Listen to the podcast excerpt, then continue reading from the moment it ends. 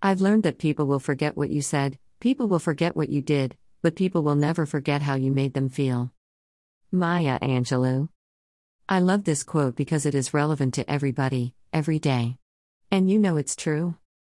Authors particularly have the power to make people feel. Not just through their actions, but also through their ideas. Whatever the themes in a book, it can also say you are not alone. Or you can get through this. Or anything else the reader needs it to say. I think this is why storytelling has become part of the important messages leaders want people to really hear. When the message is a story, including someone they can visualize and an outcome that impacted a person, real or not, well, now there are feelings involved. We start to care. By changing the narrative, we can let the message shine through. Enjoyed this post? Why not check out my travel mystery series on Amazon?